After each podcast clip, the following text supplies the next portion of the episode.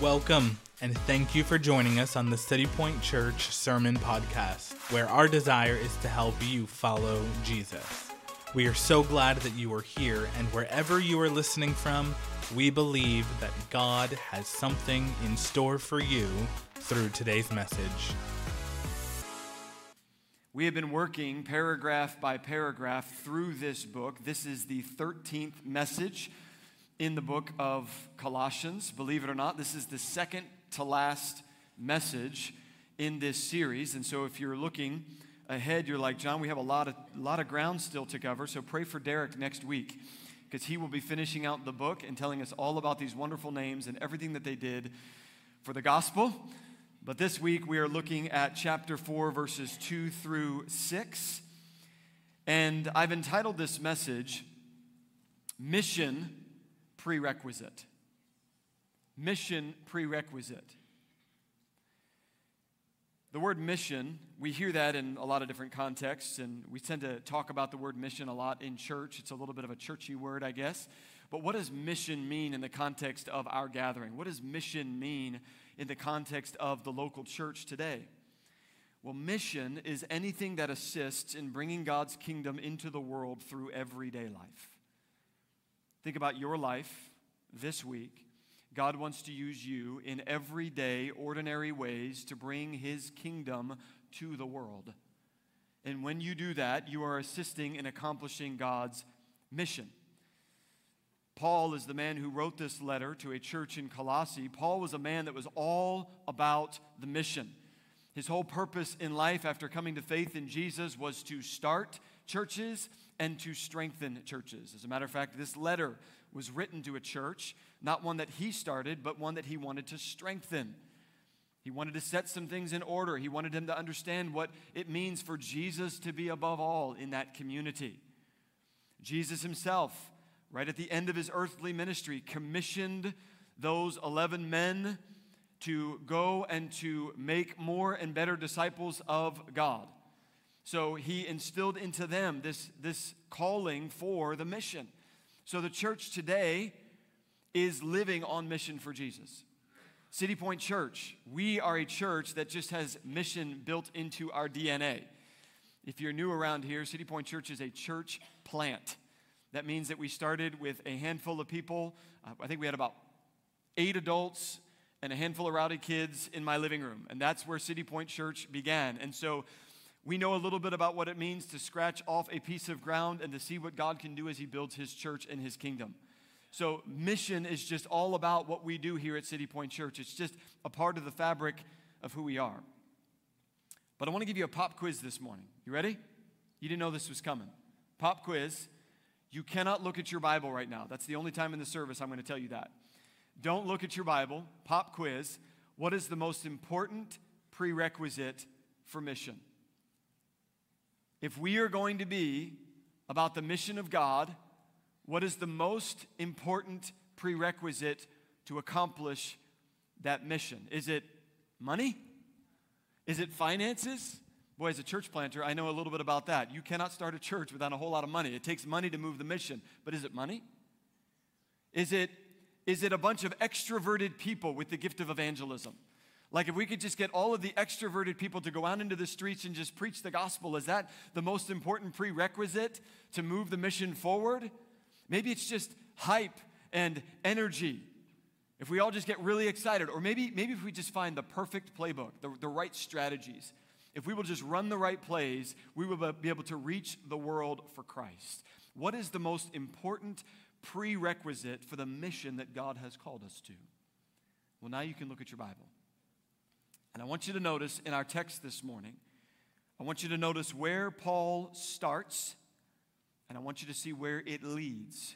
Just a few short verses. Follow with me, if you would, in chapter 4, verse 2. Continue steadfastly in prayer. And there's your answer. Continue steadfastly in prayer, being watchful in it with thanksgiving. At the same time, pray also for us that God may open to us a door for the word to declare the mystery of Christ on account of which I am in prison that I may make it clear which is how I ought to speak. Walk in wisdom toward outsiders, making the best use of the time. Let your speech always be gracious, seasoned with salt, so that you may know how you ought to answer each person. What begins in verse 2 with prayer, we see leading out of this paragraph with mission in verses 5 and 6. So if you're keeping notes, this is the big idea. It's simple, it's short, it's right to the point. Prayer precedes mission. Prayer precedes mission. In other words, prayer is not just necessary for the mission, prayer is necessary before the mission.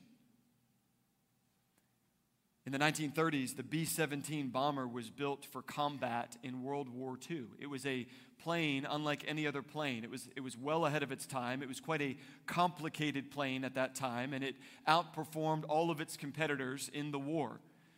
And this B 17 bomber was designed in such a way to give us an edge and to get us ahead in that war.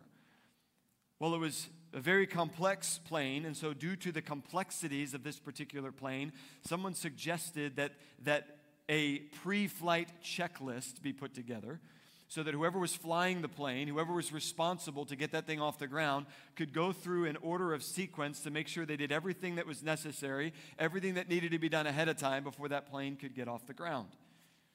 You can find this checklist online. I was looking at it this week. Just Google it.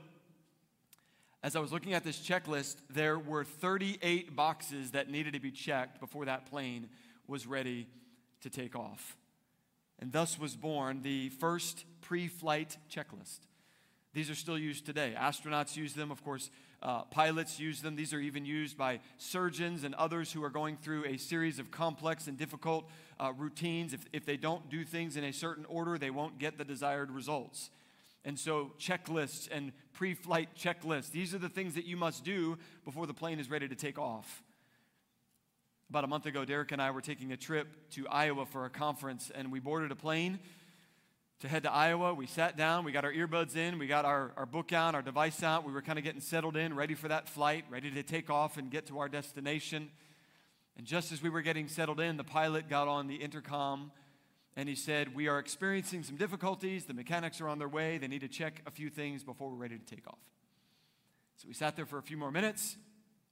And then a few minutes later, again, the pilot got on and said, we regret, we, we regret to inform you that we are going to have to get all of you off the plane onto another plane to get you to your destination. This plane is not ready for flight. Now, if you've ever been there, it's a little frustrating. Like you're hunkered down, you're ready to go, you're, you're buckled in, you're, you know, you're ready to take off, you want to get to your destination. It's a little inconvenient, but none of us are arguing with the pilot. None of us are like, you know what, can we just skip the checklist? Can we just get this baby off the ground and like get to our destination? Planes don't just take off, and neither should we. God has called us to mission. And Paul is saying there are some great things that you're doing, and there are some things that you've got in place, and you're a church that is establishing that Jesus should be, Jesus should be above all. But before you get going, you must understand that prayer is first required of the church. Prayer precedes mission. So, our question this morning is how, how, do we know we're ready for mission? How do we know the plane's ready for takeoff? Our text is going to answer that question. It's going to look like this if you're writing some things down. We will be ready for mission when, number one, we begin with persistent prayer. We will be ready for mission when we begin with persistent prayer. I want you to see it in verse 2 of our text. He says, Continue steadfastly in prayer, being watchful in it with thanksgiving. Now, if you were to do a quick Amazon search, I know this because I did it this past week, and if you were to search prayer book, you would get over 70,000 results on Amazon for, for books and content that is about prayer. Can I offer to us this morning that I don't believe it's, it's another book that we need about prayer or even another message like this that we need about prayer. What we as the people of God need to start doing is we actually need to start praying. Not just learning about it, but actually going and doing it. And I understand that's a, that's a challenge. That, that's a discipline, if you will. That's a rhythm that needs to be formed into our lives. But we may read another book and hear another sermon or listen to another podcast, but are we actually getting on bended knee before our Creator? Continue steadfastly in prayer. F.B. Myers said the greatest tragedy is not unanswered prayers, it's unoffered prayers, the ones that we have not whispered to our God. And so, what Paul does here, very conveniently for me this morning, is he offers to us a three point mini lesson on how to pray. And it's right here in the text. I want you to see it. Paul says you need to pray continually, you need to pray attentively, and then you need to pray gratefully. First, he says, continue steadfastly in prayer. Pray continually. This should be the regular habit and rhythm of the church. That we should be a people of God that are always demonstrating and expressing our dependence on God through our regular rhythms of prayer. Continue steadfastly in prayer. This was a mark of the early church in Acts chapter 1 and verse 14. It said, All these with one accord were devoting themselves to prayer. The word devoting has this idea of persevering, continuing, laboring in prayer. The church, the modern church today, is busier than it has ever been. And some of us grew up in an era when church was really busy. But there are programs that are being started, and there are initiatives that, that are happening, and there, there are ministries that are getting off of the ground, and there are conferences to go to, and retreats to attend, and there are camps that are being held, and there are even churches that need to be planted, and missionaries that need to be sent, and there are all of these things that the church today is busy doing. But have we thought to stop and first pray? We are doing a lot of things, but are we praying? Continue steadfastly in prayer. Pray continually. But then Paul says, pray attentively. The next phrase, being watchful in it. That word watchful literally means alertness or awakeness. And I got to be honest, a good strong cup of coffee pairs really well with time in prayer. Just being alert, being awake, being present. How many times have we prayed and our mind has just been somewhere else? How many times has it just been, Lord, bless this food to our bodies? Lord, give us traveling mercies. Lord, bless my kids as they go to sleep. And it's just sort of this rote prayer, this mindless prayer that we're just praying, but we're not actually present in the prayer. Be watchful, be attentive, be alert in your praying. Jesus told his disciples, Watch and pray. The spirit indeed is willing, but the flesh is weak. And we've all felt that. And so it might mean that you are going to set aside the best time of your day. If you are not a morning person, that might not be the best time for you to devote that, that time to God in prayer. It might just be a good morning, Lord, as you kind of meander your way to the coffee pot to get going. If the evenings are a better time for you, then that's the designated time. It might mean doing something like, like taking a walk while you pray or exercising while you pray. I've, I've heard of some who will even listen to worship music because it just allows their mind to stay focused, to be watchful, to be attentive as they pray. Pray continually, pray attentively, and then Paul says, pray gratefully. The last two words, with thanksgiving. With thanksgiving. Praise is prayer in reverse. We are praying and praying and praying, and then we are praising and praising and praising. Just a moment ago, as some stood down here and testified to the goodness of God and what He has done in their life, there was a prayer, no doubt, on the other side of that praise. It may have been them praying for victory. It may have been them praying to become sober. It may have been someone in their life praying for them at a season of their life when they didn't even know to pray for themselves. But somebody was praying on the front side of that praise. And so today, what did we see? We saw those prayers in reverse. We saw somebody praising God for the answers to the prayers that they or someone else was praying with thanksgiving. Christians don't need to wait for the third Thursday of November to have Thanksgiving. Every single day, we are praying continually. We are praying watchfully, and then we are praying gratefully as we are speaking back to God the things that He has done for us, oftentimes in answer to the prayers that we were praying to Him. So, as a church, we must first move inward before we can move outward. We must first move inward towards prayer before we can move outward towards mission. The grammar of this text is all plural. The verbs here, they're all plural. In other words, Paul is not saying to one individual person, you individually need to continue steadfastly in prayer, watching in all things with thanksgiving. He's actually speaking to the collective group.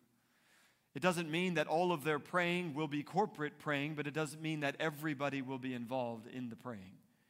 It is a call to the church, not just to individuals.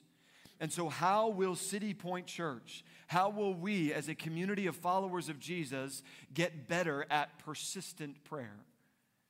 Three ways that I wrote down. The first will be through organic prayer. Organic prayer. These are the unplanned times.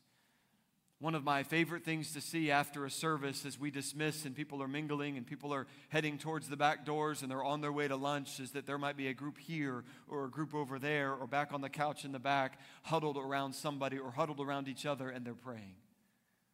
Nobody, nobody said, hey, you need to go do this. They just huddled up. It was organic. Somebody shared a need and someone else said, let's pray for that need. That should be happening all the time within the body of Christ. It might be after a life group. Maybe your life group leader doesn't even say, hey, we're going to have a special time of prayer. Somebody else in the group might just say, some burdens were shared tonight. Could we just pray? Could we just huddle up and pray? These organic and spontaneous times of prayer, it might be that someone this week or next week or within the next month is saying, Do you want to come to my house? We're going to have a time of worship and prayer. This isn't a scheduled time where the church has organized this and you need to register in the church center app for it. It's not one of those. It's just organic prayer. When the people of God are saying, we need to continue steadfastly in this. And so let's gather and let's pray as the people of God. How will we get better at persistent prayer? Through organic prayer. We as a church will also get better at persistent prayer through corporate prayer. These are those times when it's a regular rhythm for us as a church when we gather to pray. Every Sunday, at 9:20 in the morning before this service there is a group of people that gathers in this room for prayer. By the way, that is an open invitation. Anybody is welcome to come to that. You say, "Well, John, I'm not on the prayer team." That's okay. You can come and continue steadfastly in prayer. And people are in this room scattered around some of them kneeling at the seat where you are seated this morning, praying, praying for the person that will be seated in that chair, praying for the people that will be in that row or in that section, praying for the manifest glory and presence of God to be felt in this room.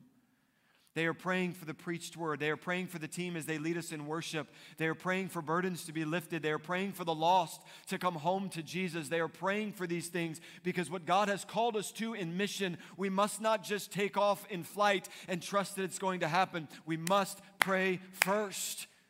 And so there is a people gathered for corporate prayer at 9:20 every Sunday morning in this room, and you're welcome to come and join them next week. Organic prayer corporate prayer. But then also, we must get better at persistent prayer through concentrated prayer. So, what is concentrated prayer? Concentrated prayer is extended time in prayer. You see, a shift happens when we spend an extended time with God in prayer. Something that doesn't happen when it's just a five minute or a 10 minute quick prayer, but when we are 30 and 40 and 60 and 90 minutes in prayer. Something starts to happen, a shift in our spirit, a sense of God's presence, an anointing even in the moment as we are praying, as, as the Spirit of God is entering into our prayers with us, and, and God is working through us in that moment. Concentrated prayer. We have a vision to see on this campus a designated room that will be a 24 hour prayer room for this purpose. A room that will be available in the middle of the night, in the middle of the day, in between your shift, as you're driving by the church and just feel compelled to pull into the parking lot and to go into that room. Maybe you'll come by yourself. Maybe it'll be a group of you from your life group or uh, a group of you that are doing some discipleship together. You're going to come into that room and you're going to pray, and that room is going to be designed in such a way to disciple our church in concentrated prayer. It will not just be an empty room. It will not just be a room with a chair. It will be a room with prayer prompts a prayer wall, a, a guided uh, list so that you can spend essentially 60 or more minutes walking through some prayer prompts and some liturgical prayers and some prayer suggestions so that there can be a season with you and God. Why is that a priority for us? It is a priority because God has called us to mission. And so, who are we to presume upon God before spending extended time in His presence.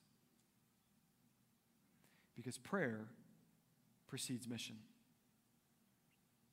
The weather's getting cooler, which means it's fire pit season. So, those of us with those fire pits in our backyard, we're enjoying those. You start that fire, you get it going, it's raging for a while, and then eventually it starts to die down, doesn't it?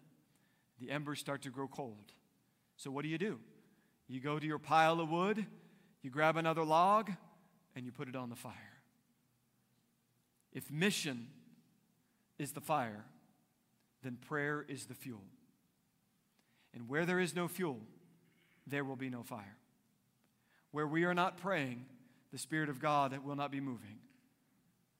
And so it's time to put another log on the fire. It's time to go to God in prayer and say, God, would you work and would you lead as we are seeking to do what you have called us as a church to do, would you go before us in this matter? We will be ready for mission when we begin with persistent prayer. Continue steadfastly in prayer. Number two, we will be ready for mission when we get specific about gospel doors when we get specific about gospel doors. Paul is going to go from broad to narrow. He's going to go from pray consistently, being watchful in all things with thanksgiving, to pray for me. I want you to see it in verse 3. He says, At the same time, in other words, while you are praying, pray also for us, that God may open to us a door for the word to declare the mystery of Christ, on account of which I am in prison, that I may make it clear which is how I ought to speak. Paul's saying, Hey, can I, can I submit my prayer request to you as a church? Here's my prayer request to the church at Colossae. Would you pray for us because Paul was not alone in his mission and in his ministry? Would you pray for us that gospel doors would be open so that the message of Christ could be preached? So that those who are in darkness can see the light of Christ and be transferred into the kingdom of light. Pray for us. Pray for these doors that they would be open wide. He says, Pray that, that, for us as we declare the mystery of Christ, that we may be able to make it clear. If you've been journeying with us in the book of Colossians, we've seen that phrase, that expression of the mystery of Christ. The mystery of Christ, in part, was that the gospel was now being made available to the Gentiles, to the non Jews. But the mystery of Christ in totality was that the culmination of God's redemptive plan was being realized in the person and work of Jesus. And if you will recall back to our very first paragraph in chapter 1, the very first message, when Paul said that the gospel has come to you, but it is also increasing and it is bearing fruit in the whole world, and territory is being reclaimed for the gospel, Paul is now saying, pray for more of that. Pray for more territory to be reclaimed as what is unknown, the mystery, becomes known. So that those who don't know Christ, may come to faith in Christ. Pete Greig said, More will happen if more will pray. Unless our mission is birthed in prayer and nurtured in prayer, more will not come of it. And I believe this morning the Apostle Paul agrees. Pray for us as we move forward on mission. The gospel was Paul's binding obligation. He says, which is how I ought to speak. We don't use that word very much, ought. This is what I ought to do. But it has this idea of obligation. I must do this. I am compelled to do this. Paul would say to another church, Woe to me if I do not preach the gospel. This is my calling. This is my obligation. I must do this, but I cannot do this if you will not pray for me as I do it. Why do we pray for something that is undeniably God's will? Isn't the mission of God God's will? Isn't the gospel getting to all people God's will? Why are we praying for something that we already know is undeniably His will? Aren't we told that the gates of hell won't prevail against the church? Aren't we told that God is not willing that any should perish? We are praying for the mission because the mission will always encounter opposition. There will always be resistance to the movement forward of God's mission. Sometimes that resistance is me, to be honest. Sometimes it's, it's my, own, my own fear and lack of courage and lack of boldness to believe or to speak in God's name, but other times it's that unseen realm it is the kingdom of darkness that is pushing heavily against the kingdom of light as God is seeking to advance in this world. And so, to the church at Corinth, Paul would write and say, For a wide door of effective work has opened to me. And then he says that there are many adversaries. It is no coincidence in Ephesians 6 that the passage about spiritual warfare that begins with the statement that we do not wrestle against flesh and blood ends with Paul saying, Pray for me as I preach the gospel. It is a spiritual battle that we are entering into, it is a spiritual mission.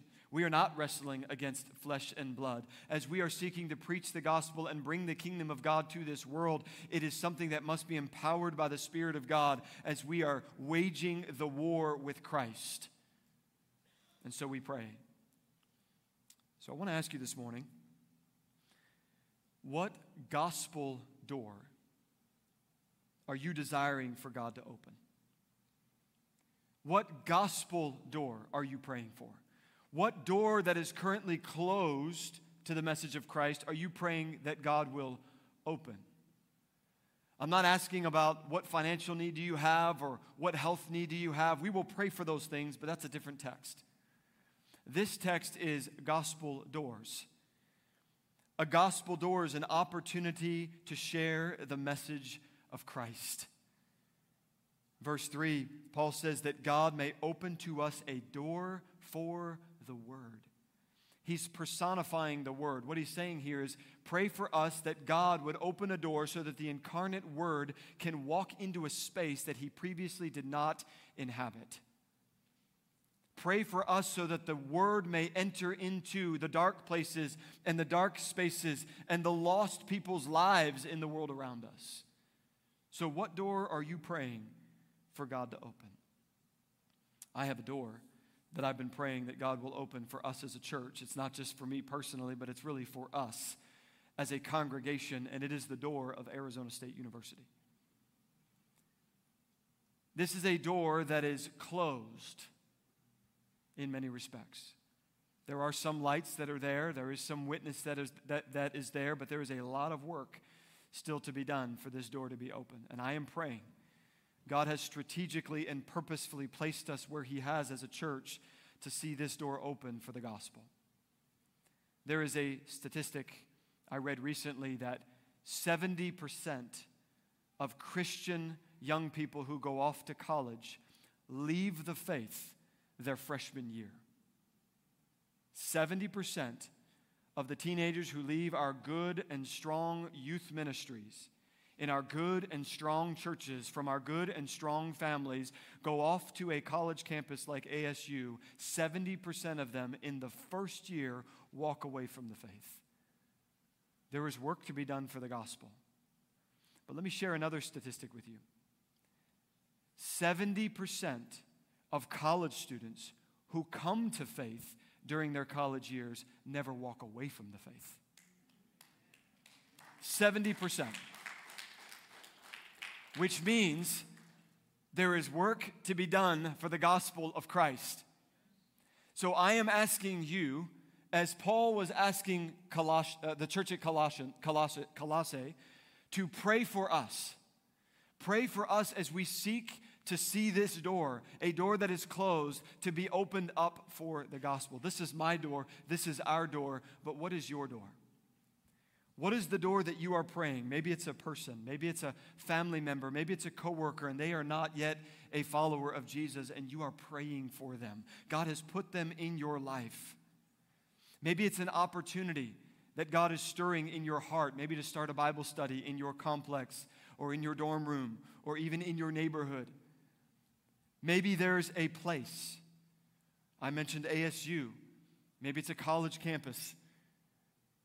Maybe it's a classroom. Maybe it's an office. Maybe it's a, maybe it's a workspace. Maybe it's a group of people that you interact with each and every day. Maybe it's a calling.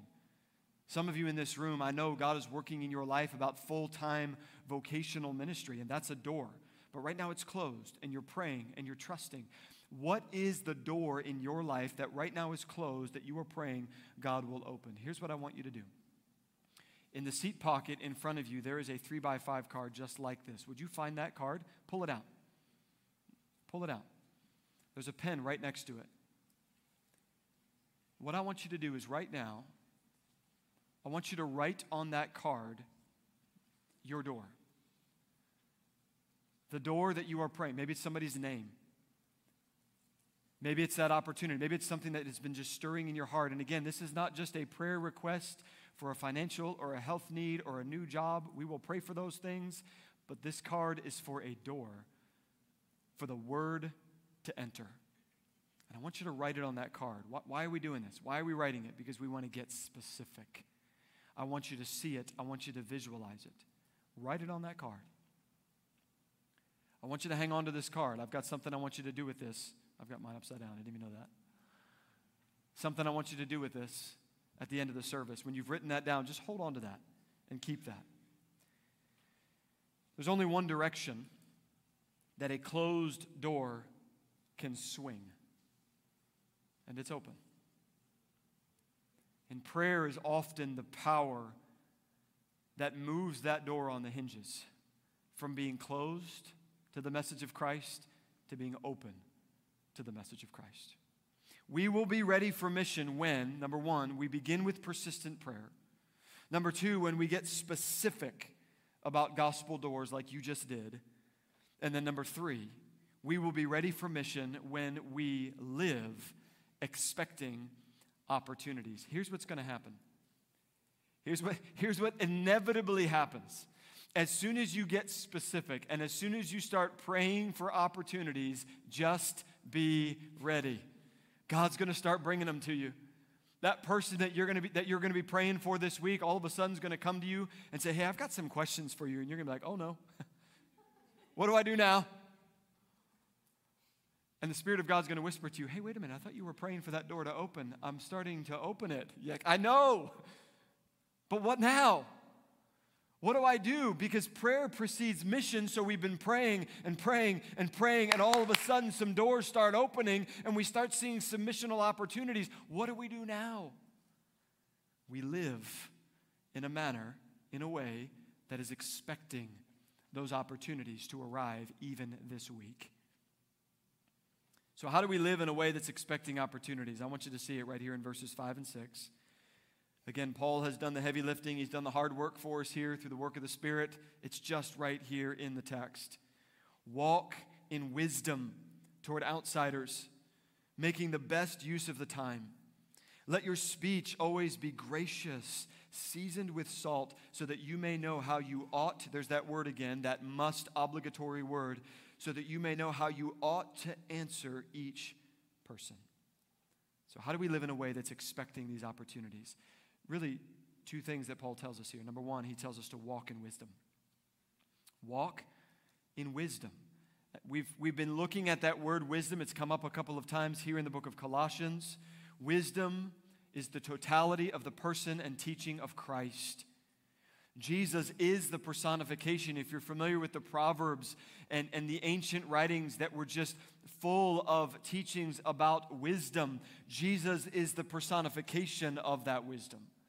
So, to walk in wisdom is to walk in the way of Jesus. It is to walk in a way that you are representing Jesus. You, this week, are Jesus with skin on. Jesus came and lived and died, and we have put faith in Christ so that now our sins are forgiven and His Spirit indwells us, and so now we are the little Christs. We are the representations of Jesus to the world. So everywhere that we go this week, we need to walk in wisdom. But, he, but notice what he says. He says, walk in wisdom toward outsiders. Now, that's not meant to be derogatory in any way. It just simply means that those who have put faith in Christ are in Christ. So those who have not yet put faith in Christ are outside of Christ. So these are the unbelieving coworkers. These are the unbelieving family members that will be seated at your dinner table this Thursday for, thanks, for a Thanksgiving meal. Th- these are those who have not yet put faith in Christ. We are walking in wisdom in front of them. It is for their, for their benefit so that they might understand as we live as Christ would live, that they might get a glimpse into the gospel in our lives. Walk in wisdom toward outsiders. Then he says this making the best use of the time. Now, understand, this is not about time management. This verse is not go get a good app so that you can keep a good schedule and stay on task and be productive and get things done. I've heard it preached that way, but that's not what Paul's getting at. Making the best use of the time, the idea underneath that word is buy up all of the time. Buy it all up and buy it all out for the purpose of mission. If you go to Fry's this Wednesday night to try to find a turkey, good luck. You will not find one because they have all been bought up. They've been bought out. Well, why have they been bought up and bought out? Well, because there is a cause and there is urgency. The cause is Thanksgiving dinner, and the urgency is it's this week. So if you wait too long to go get your turkey, they're all going to be bought up. Understand this, church. We have a cause and we have an urgency. The cause is the mission of Jesus Christ, and the urgency is time is short. So, as we are walking in wisdom towards outsiders, we are making the most of the time. We are buying up the opportunities. We are not letting them pass by. When the Spirit of God whispers to us about a conversation that He wants us to have, you're thinking, God, right now, right here, yes, right now, right here. Make the best use of the time. Buy it up for the cause of Christ and His gospel. Walk in wisdom. That's how we live in a way that's expecting opportunities. But then, secondly, he says, speak with grace. Speak with grace. It's not just about being Jesus with skin on. It's not just about walking around and just living a good life. It's also speaking into situations and using our words for the purpose of gospel conversations. What does this look like? Verse 6, he says, Let your speech always be gracious, seasoned with salt so that you may know how you ought to answer each person. The salt metaphor is found really all throughout Scripture.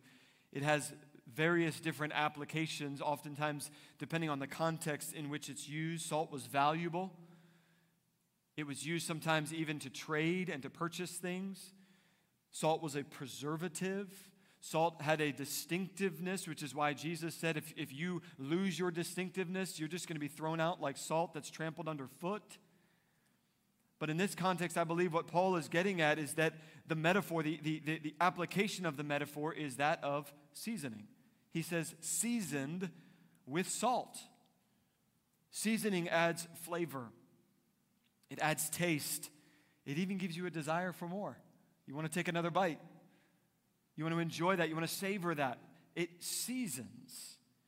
So, as we are living this week in front of an unbelieving world, we are to live in such a way that reflects Christ in his wisdom, and we are to speak in such a way that is adding some salt and some desire for more. Now, here's the reality some conversations require a little bit of salt, some conversations require a lot of salt. Sometimes you've got somebody and you just know that just the, the slightest little comment's going to set them off and they're just going to start spinning out. You might just kind of just kind of a pinch of salt in that conversation. Maybe something God's doing in your life. Maybe a testimony about what God's doing in your life. And that's just enough to season that conversation. But other people, they're just ready. And you're just going to like load it on. Like God's been working in their life, and you're like, you know, let's get some Cajun seasoning out. Let's just get the spicy stuff out. Let's just get into the gospel here and share what it means to put faith in Jesus. Our conversation is gracious and it's seasoned with salt so that we may know how we ought to answer. Notice the next word each person. Because every conversation is different, which means every conversation requires a different amount of that salt, of that additive, of putting the gospel and sprinkling the gospel into that conversation. And let me also just say and give you your friendly reminder this morning that your disposition preaches the gospel just as much as your position. In other words, you don't have to be mean and angry about preaching the gospel because you're just right. It also matters how you do it, to be gracious in how you present the gospel to people. So live your everyday life for Jesus. We call this everyday mission. Everyday mission. This is you at the grocery store. This is you at the gym. This is you at work. This is you on that Zoom call. This is you with your, with your friends as you're going out for a hike together. Whatever you might be doing, everyday mission. It's not just about the organized times when the church is all getting together to go out and serve the community. We'll do those things. But this is about everyday mission. You going to your sphere of quote unquote outsiders, those who are outside of Christ, who have not yet put faith in Jesus, and you living differently, walking in wisdom and speaking with grace. This is for every one of us. This is not just for the church leadership and for the pastors and for those who serve in some capacity at the church. This is for every single one of us. There is a super cringy Christian movie that was made in 1980 called Super Christian. And uh, the, the star of the show was Clark Kent. I didn't misspeak. Clark Kent was the super Christian, and Clark would go into his week, live his life, and he would not really be any kind of a reflection of Jesus. And he would just kind of live in the world and live for the world and live for himself. But then he would go to church on Sundays and he would suit up in his super Christian outfit. And he just kind of had all the he just kind of had all the right answers and lived the perfect life at church among all his Christian friends, and then he would just kind of go right back to it. And churches back in the 80s would use this and show this to youth groups and say, Don't live life this way. And the reality is, a lot of times unbelievers look at Christians, believers, and that's how they view us. That all we are is a group of hypocrites who we go to church and we kind of suit up in our Superman outfit like we've got all the answers and we're perfect and we're all put together. And then we go live our life and we're not really a whole lot different than they are. Well, Clark Kent's friend came to him a little bit later in the movie and explained to him that's not how this is supposed to work. You are actually supposed to live your life differently Monday, Tuesday, Wednesday, Thursday. What, what you are learning and how you are growing and how you are being formed into the likeness of Christ on Sunday is actually supposed to change how you live throughout the week. So it's not about suiting up and being some super Christian, it's really just about being an everyday, average, ordinary Christian. That the Spirit of God empowers and enables to live a life intentionally on mission for Him. So go to work this week and live for Jesus.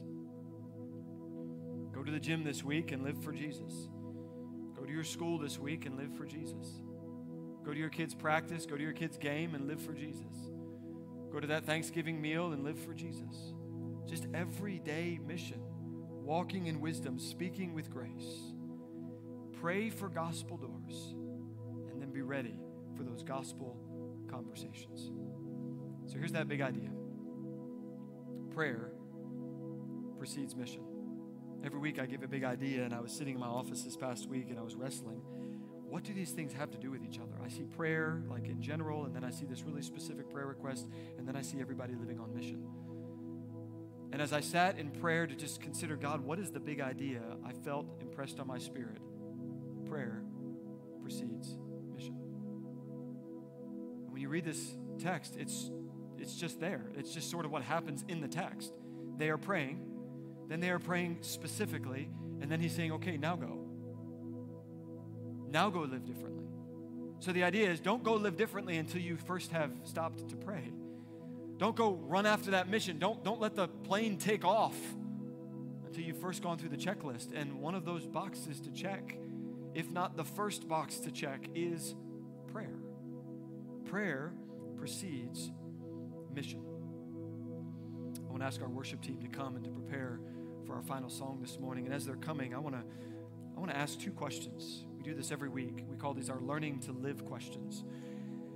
We want to learn to live. We don't just want to learn to learn. So my first question is this. Are you an insider or an outsider? Are you an insider, meaning are you in Christ? Or are you an outsider, meaning you have not yet put faith in Jesus? That's not meant to be some kind of a clique, or that's not what's going on there. It's just simply even the terminology that is used in Scripture. When someone has put faith in Christ, they are said to be in Christ. Are you an insider or are you an outsider? And if this morning you are an outsider, meaning you have not yet put faith in Jesus, maybe you've gone through some motions. Maybe you've sat in a church a couple of times. Maybe you've even read your Bible a little bit or understood some things about religion. But if you've never actually put faith in Jesus, the good news is faith moves you from being an outsider to being an insider. And by simple faith in what Christ has done, your life can be eternally changed. Not because of something that you've done or need to do, but because of what Christ has already accomplished for you. And so if you are here and you're like, John, that's me. I'm not yet in Christ but I want to be, then right now, by faith, trust in Jesus alone. Let him be your Savior. My second question is this For those of us who put faith in Christ, are you willing to pray for your gospel door? Are you willing to pray? For that door that is currently closed, that person, that opportunity, that calling, that impression that God has put on your heart that is a ministry, mission opportunity. It's closed right now, but are you willing to pray for that gospel door that God would open that door? I want you to find the three by five card that you filled out a moment ago. As you're, as you're finding that and pulling that out, by the way, if you, if you haven't filled it out, fill it out. Are you willing to pray for that and be specific about it? I want to put a quote on the screen here again by Pete Greig. He said, We must have prayer at the center of our mission and mission at the center of our prayer. I want to say that again.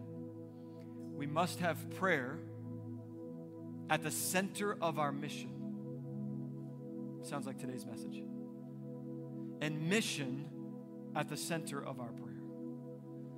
This card for you represents mission. It represents a door that you are praying that God would open for you, really for Him maybe even to work through you, so that someone or some place might have gospel impact and a gospel witness. In just a moment, I'm going to invite you, in response to this question and really in response to this message, to bring this card down to the front and to place it on one of these sets of steps down front. The reason we're doing this is because I believe that as we respond outwardly, it solidifies the decision that we're making. So I'm going to invite you in just a moment. Sai's going to sing, and as he sings, we're going to stand and we're going to come and we're going to place these cards, these doors that we are praying that God would open for the word to enter. And then after they've been brought down, you can just lay it on the step and just go back to your seat. Then we are going to collectively and corporately have a moment of prayer over these doors that God would open them. The other thing that I want to do with these cards is we're going to collect these after they're laid on the steps here today. And we're going to take these, and when that 24 hour prayer room is open, post these in that room so that, so that as a church we will continue to pray and continue to pray and continue to pray. Not just a one and done, not just let's pray for this one thing and then we're on our way, but we're going to continue to pray and trust and believe God to work. Thank you for joining us today. To find out more about City Point Church, visit us online at citypointaz.com. You can also find us on social media at citypointaz. Be sure to leave a review, subscribe, and share this podcast with your friends. Now, from us here at City Point Church, go seeking to live on mission for the glory of God with this truth stamped over your life that you are loved.